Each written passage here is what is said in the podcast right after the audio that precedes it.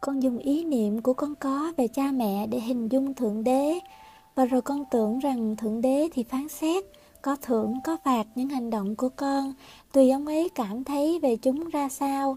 Nhưng cái nhìn về thượng đế này chỉ tồn tại trong thần thoại của các con. Ta là như thế nào lại không liên quan gì tới chúng? Cả một hệ thống tư tưởng về thượng đế dựa trên kinh nghiệm loài người đã được tạo ra mà không phải dựa trên sự thật của tâm linh, nhưng dựa trên cảm xúc sợ hãi. Thế nên các con quan niệm rằng thượng đế rất đáng sợ và đầy thù hận. Cái tư tưởng đỡ đầu sai trật này, nhưng nếu phủ nhận nó sẽ phá hủy tan tành thần học của các con. Sau này thần học mới hiện đại sẽ thay thế, sẽ thực sự cứu rỗi các con nhưng các con lại không thể chấp nhận vì nghĩ rằng một thượng đế mà không đáng sợ, không kết tội, không trừng phạt thật quá đẹp để có thể đưa vào ý niệm của các con. Tình yêu dựa vào sợ hãi này chế ngự kinh nghiệm tình yêu của các con, khiến các con luôn luôn nghĩ rằng tình yêu phải có điều kiện. Tất cả những hành động của con người đều dựa vào tình yêu hay sợ hãi, những quyết định về chiến tranh, kinh doanh kỹ nghệ tôn giáo, xã hội, những quyết tâm để gìn giữ hay vứt bỏ, để tiết kiệm hay chia sẻ, để hợp nhất hay phân chia. Mỗi một chọn lựa nào cũng xuất phát từ một trong hai tư tưởng, tình yêu hoặc sợ hãi.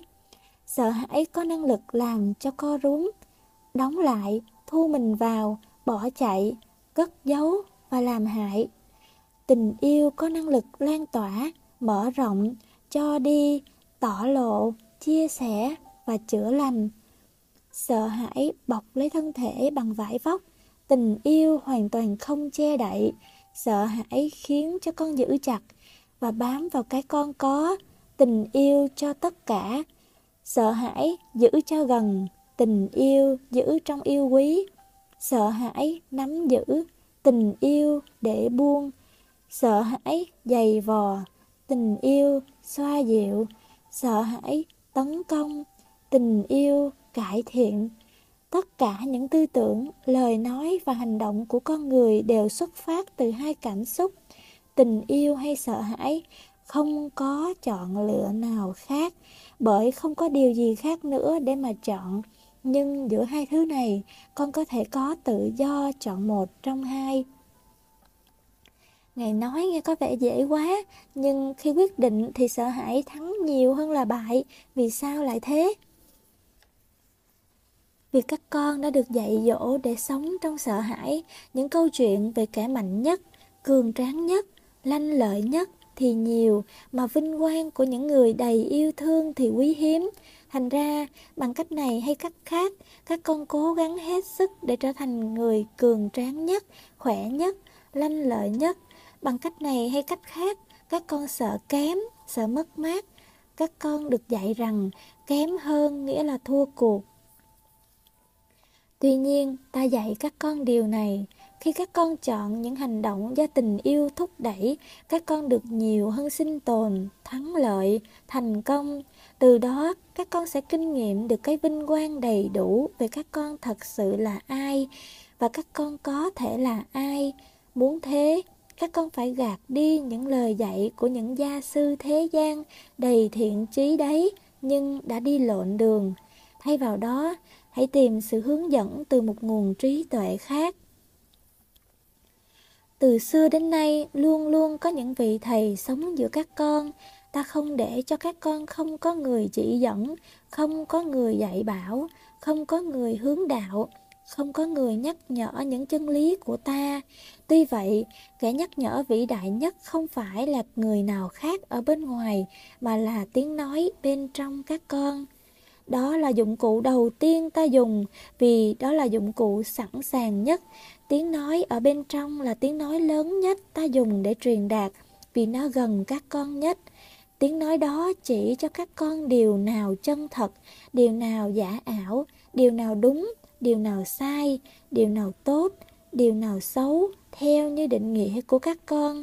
Đó là cái radar, nó định hướng lái con tàu, hướng dẫn hành trình nếu các con để cho nó thực hiện Tiếng nói đó chỉ cho các con ngay bây giờ những lời các con đang đọc đây thuộc về tình yêu hay sợ hãi. Từ thước đo đó, các con có thể nhận định được những lời này nên giữ hay bỏ. Ngài bảo rằng khi con luôn luôn hành động dưới sự bảo trợ của tình yêu, con sẽ có thể kinh nghiệm đầy đủ sự huy hoàng về con là ai và con có thể là ai. Xin Ngài vui lòng nói rõ thêm về điểm này. Mục đích duy nhất cho tất cả cuộc sống đó là để cho con và tất cả những gì có sự sống kinh nghiệm cái vinh quang nhất. Tất cả những gì mà các con nghĩ, nói hay làm để phục vụ chức năng này, đó là điều duy nhất linh hồn các con muốn làm. Điều kỳ diệu của mục đích này là nó không bao giờ chấm dứt. Chấm dứt là một giới hạn, mục đích của Thượng Đế không có giới hạn như vậy. Nếu vào lúc nào đó các con tự bản thân kinh nghiệm được cái vinh quang nhất, các con ngay lúc đó lại tưởng đến cái vinh quang lớn hơn nữa phải thành đạt.